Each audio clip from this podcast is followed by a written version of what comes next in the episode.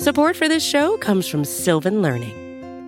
When children love learning, they can tackle any challenge life throws at them. Sylvan's Insight Assessment can help you determine if your child is ready for what's ahead. It can also identify gaps in learning and point out areas that could be of concern for your child so they can tackle what's to come.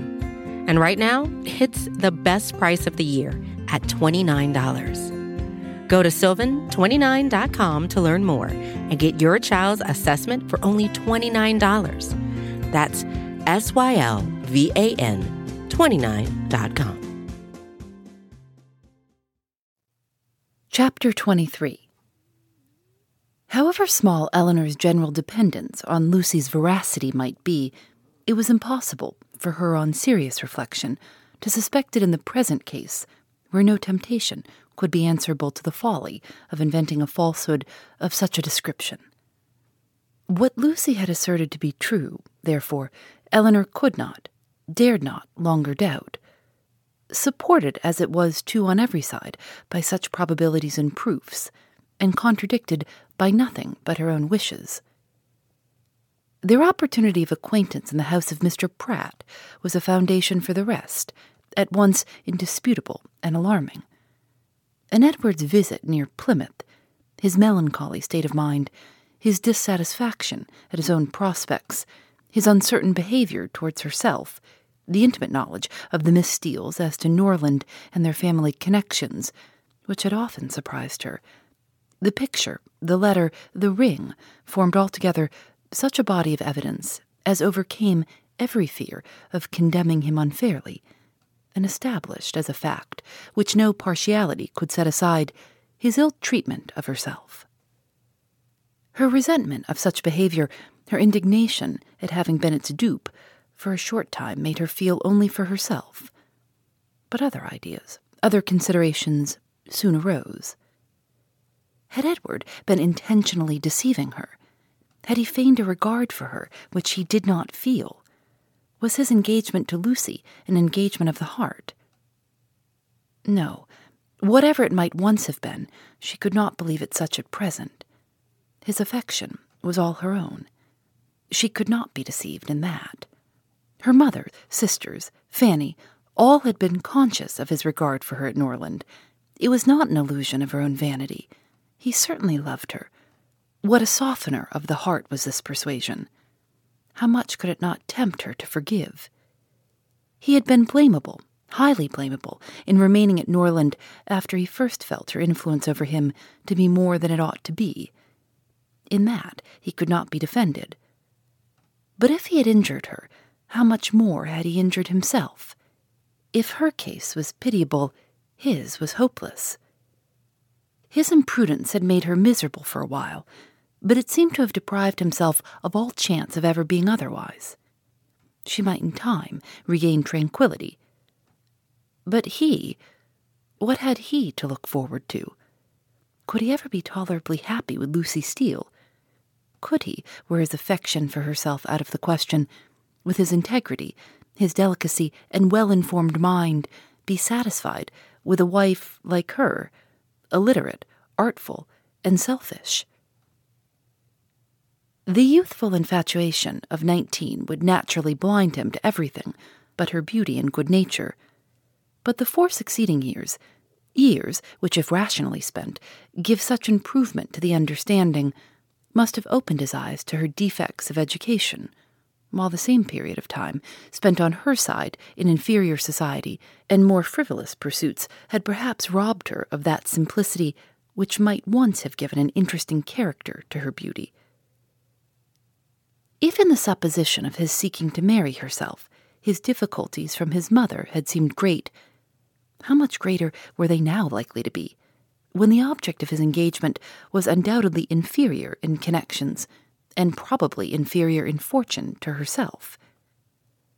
These difficulties, indeed, with a heart so alienated from Lucy, might not press very hard upon his patience. But melancholy was the state of the person by whom the expectation of family opposition and unkindness could be felt as a relief. As these considerations occurred to her in painful succession, she wept for him more than for herself.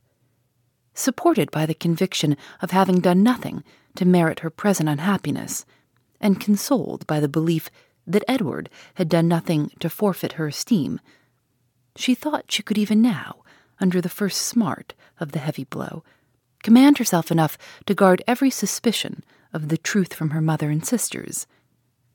And so well was she able to answer her own expectations that when she joined them at dinner only two hours after she had first suffered the extinction of all her dearest hopes, no one would have supposed from the appearance of the sisters that Elinor was mourning in secret over obstacles which must divide her forever from the object of her love, and that Marianne was internally dwelling on the perfections of a man of whose whole heart she felt thoroughly possessed, and whom she expected to see in every carriage which drove near their house.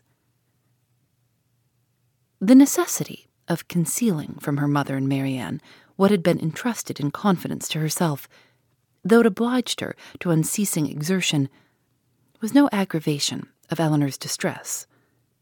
On the contrary, it was a relief to her to be spared the communication of what would give such affliction to them, and to be saved likewise from hearing that condemnation of Edward, which would probably flow from the excess of their partial affection for herself, and which was more than she felt equal to support.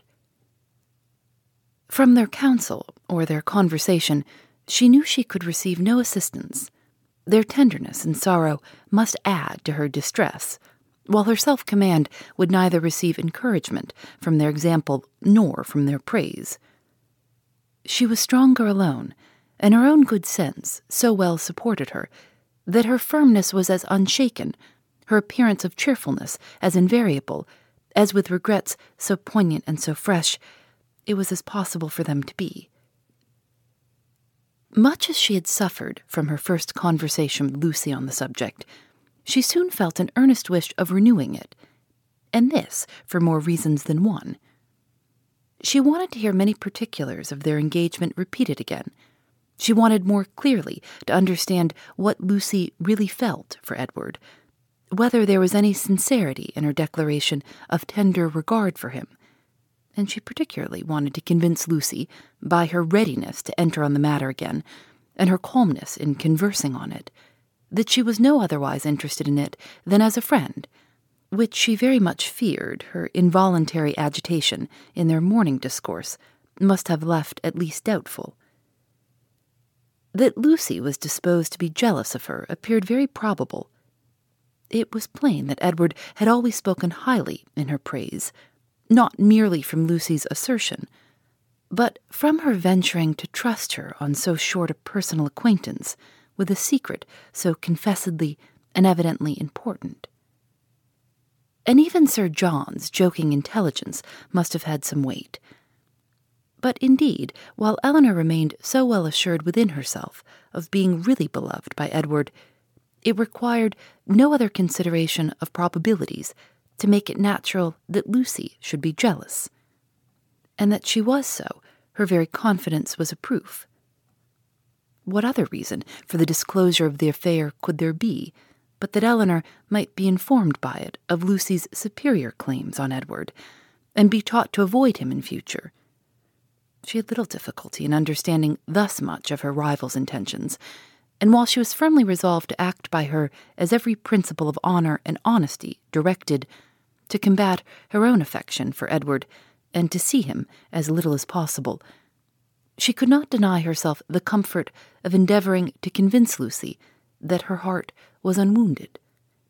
And as she could now have nothing more painful to hear on the subject than had already been told, she did not mistrust her own ability of going through a repetition of particulars with composure. But it was not immediately that an opportunity of doing so could be commanded, though Lucy was as well disposed as herself to take advantage of any that occurred. For the weather was not often fine enough to allow of their joining in a walk, where they might most easily separate themselves from the others. And though they met at least every other evening, either at the park or cottage, and chiefly at the former, they could not be supposed to meet for the sake of conversation such a thought would never enter either Sir John or Lady Middleton's head, and therefore very little leisure was ever given for a general chat, and none at all for particular discourse.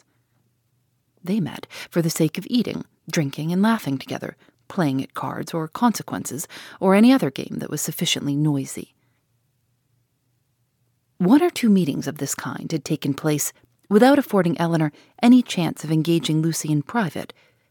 When Sir John called at the cottage one morning to beg, in the name of charity, that they would all dine with Lady Middleton that day, as he was obliged to attend the club at Exeter, and she would otherwise be quite alone, except her mother and the two Miss Steeles.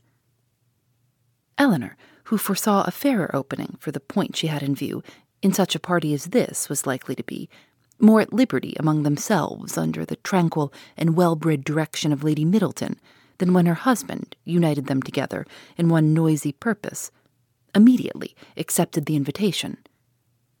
Margaret, with her mother's permission, was equally compliant. And Marianne, though always unwilling to join any of their parties, was persuaded by her mother, who could not bear to have her seclude herself from any chance of amusement, to go likewise the young ladies went, and Lady Middleton was happily preserved from the frightful solitude which had threatened her.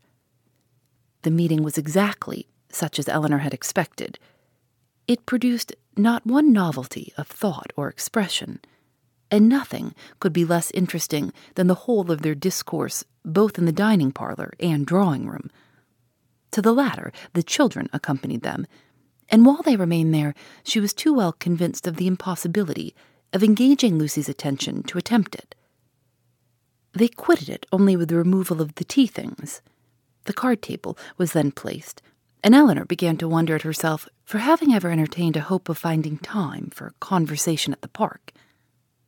They all rose up in preparation for a round game. I am glad, said Lady Middleton to Lucy, you are not going to finish poor little Anna Maria's basket this evening for I am sure it must hurt your eyes to work filigree by candlelight. And we will make the dear little love some amends for her disappointment tomorrow, and then I hope she will not much mind it. This hint was enough. Lucy recollected herself instantly and replied, Indeed, you are very much mistaken, Lady Middleton. I am only waiting to know whether you can make your party without me, or should I have been at my filigree already? I would not disappoint the little angel for all the world and if you want me at the card table now, I am resolved to finish the basket after supper. You are very good. I hope it won't hurt your eyes. Will you ring the bell for some working candles? My poor little girl would be sadly disappointed, I know, if the basket was not finished tomorrow. For though I told her it certainly would not, I am sure she depends upon having it done. Lucy directly drew her work table near her and reseated herself with a cheerfulness which seemed to infer that she could taste no greater delight than in making a filigree basket for a spoiled child. Lady Middleton proposed a rubber of casino to the others. No one made any objection but Marianne, who, with her usual inattention to the forms of general civility, exclaimed, Your ladyship will have the goodness to excuse me. You know I detest cards. I shall go to the pianoforte. I have not touched it since it was tuned. And without farther ceremony, she turned away and walked to the instrument. Lady Middleton looked as if she thanked heaven that she had never made so rude a speech. Marianne can never keep long from that instrument, you know, ma'am, said Elinor, endeavoring to smooth away the offence. And I do not much wonder at it, for it is the very best tuned pianoforte I ever heard. The remaining five were now to draw their cards. Perhaps, continued Elinor, if I should happen to cut out, I may be of some use to Miss Lucy Steele in rolling her papers for her. And there is so much still to be done to the basket that it must be impossible, I think, for her labor singly to finish it this evening. I should like the work exceedingly if she would allow me a share in it. Indeed, I shall be very much obliged to you for your help, cried Lucy for I find there is more to be done to it than I thought there was, and it would be a shocking thing to disappoint dear Anna Maria after all. Oh, that would be terrible indeed, said Miss Steele. Dear little soul, how I do love her. You are very kind, said Lady Middleton to Elinor, and as you really like the work, perhaps you'll be as well pleased not to cut in till another rubber, or will you take your chance now? Elinor joyfully profited by the first of these proposals, and thus by a little of that address which Marianne could never condescend to practice, gained her own end, and pleased Lady Middleton at the same time. Lucy made room for her with ready attention, and the two fair rivals were thus seated side by side at the same table and with the utmost harmony engaged in forwarding the same work.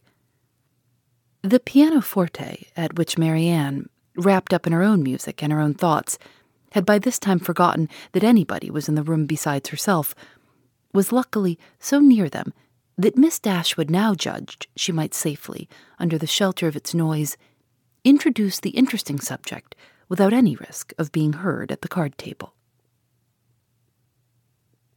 Chapter 24 In a firm though cautious tone, Elinor thus began.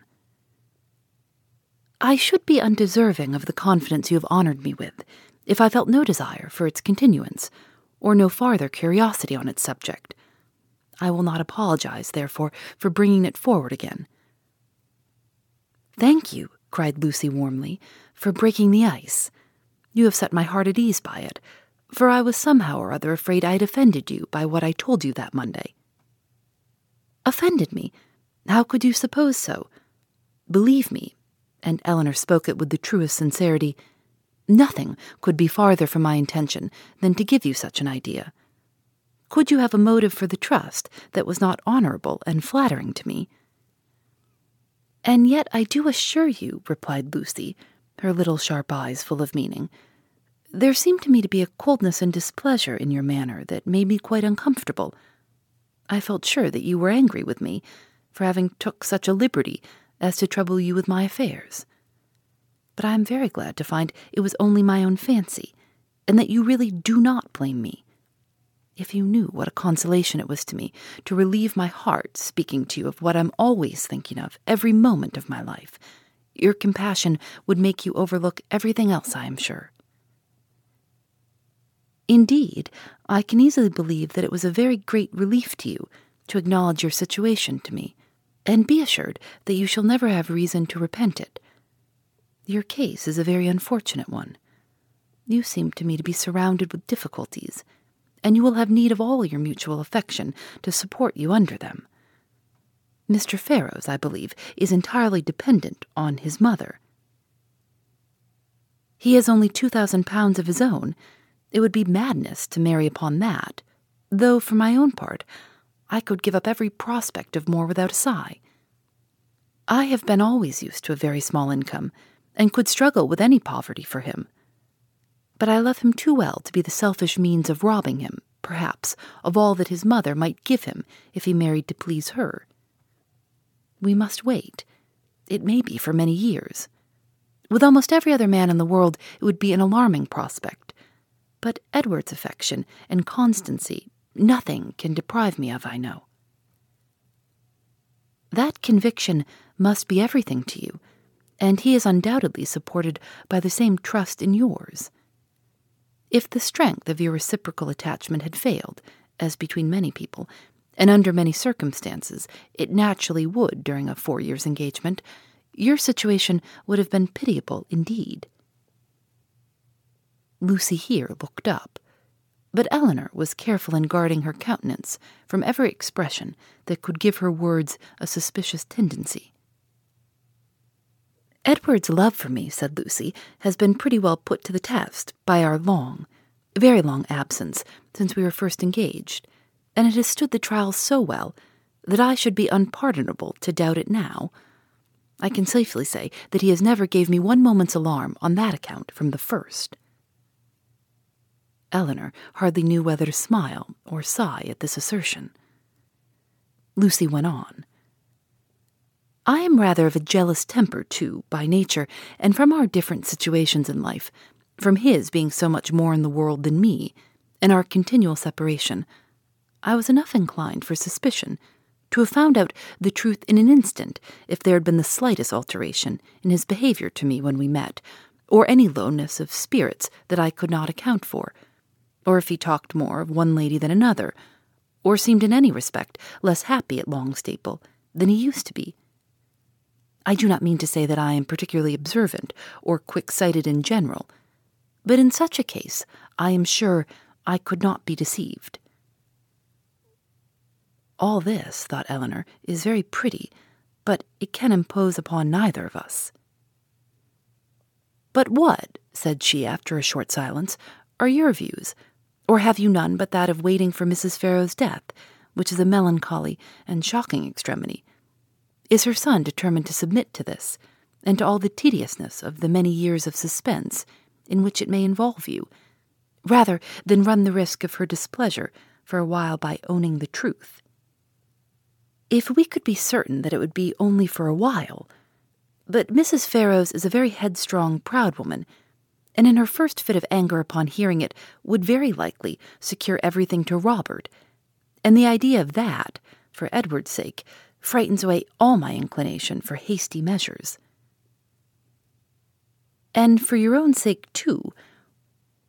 Lucy looked at Elinor again and was silent. Do you know Mr. Robert Ferrars? asked Elinor. Not at all. I never saw him.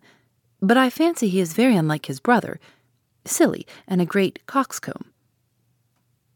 A great coxcomb, repeated Miss Steele, whose ear had caught those words by a sudden pause in Marianne's music. Oh, they are talking of their favorite beau, I dare say. No, sister, cried Lucy, you are mistaken there. Our favorite beaux are not great coxcombs. I can answer for it that Miss Dashwood's is not, said Mrs. Jennings, laughing heartily, for he is one of the modest, prettiest behaved young men I ever saw. But as for Lucy, she is such a sly little creature, there is no finding out who she likes. Oh, cried Miss Steele, looking significantly round at them. I dare say Lucy's beau is quite as modest and pretty behaved as Miss Dashwood's. Elinor blushed in spite of herself. Lucy bit her lip and looked angrily at her sister. A mutual silence took place for some time. Lucy first put an end to it by saying in a lower tone, though Marianne was then giving them the powerful protection of a very magnificent concerto. I will honestly tell you of one scheme which has lately come into my head for bringing matters to bear. Indeed, I am bound to let you into the secret, for you are a party concerned. I dare say you have seen enough of Edward to know that he would prefer the church to every other profession. Now, my plan is that he should take orders as soon as he can, and then, through your interest, which I am sure you would be kind enough to use out of friendship for him, and I hope I have some regard to me, your brother might be persuaded to give him Norland living, which I understand is a very good one, and the present incumbent not likely to live a great while. That would be enough for us to marry upon, and we might trust to time and chance the rest. I should always be happy, replied Elinor, to show any mark of my esteem and friendship for Mr. Ferrars. But do you not perceive that my interest on such an occasion would be perfectly unnecessary? He is brother to Mrs. John Dashwood. That must be recommendation enough to her husband. But Mrs. John Dashwood would not much approve of Edward's going into orders. Then I rather suspect that my interest would do very little. They were again silent for many minutes. At length, Lucy exclaimed with a deep sigh, I believe it would be the wisest way to put an end to the business at once by dissolving the engagement. We seem so beset with difficulties on every side that though it would make us miserable for a time, we should be happier, perhaps, in the end. But will you not give me your advice, Miss Dashwood? No, answered Elinor with a smile, which concealed very agitated feelings. On such a subject, I certainly will not. You know very well that my opinion would have no weight with you unless it were on the side of your wishes. Indeed, you wrong me, replied Lucy with great solemnity. I know nobody of whose judgment I think so highly as I do of yours.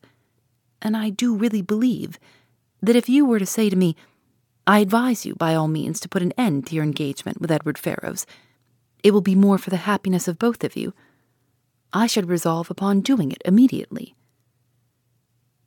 Elinor blushed for the insincerity of Edward's future wife and replied, This compliment would effectually frighten me from giving any opinion on the subject had I formed one. It raises my influence much too high.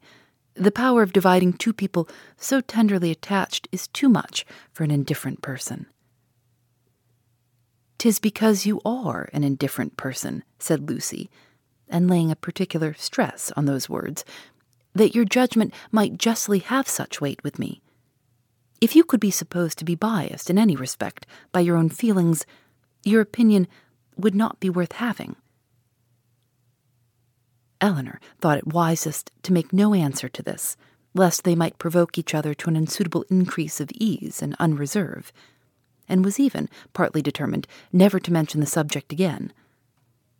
Another pause, therefore, of many minutes' duration, succeeded this speech, and Lucy was still the first to end it.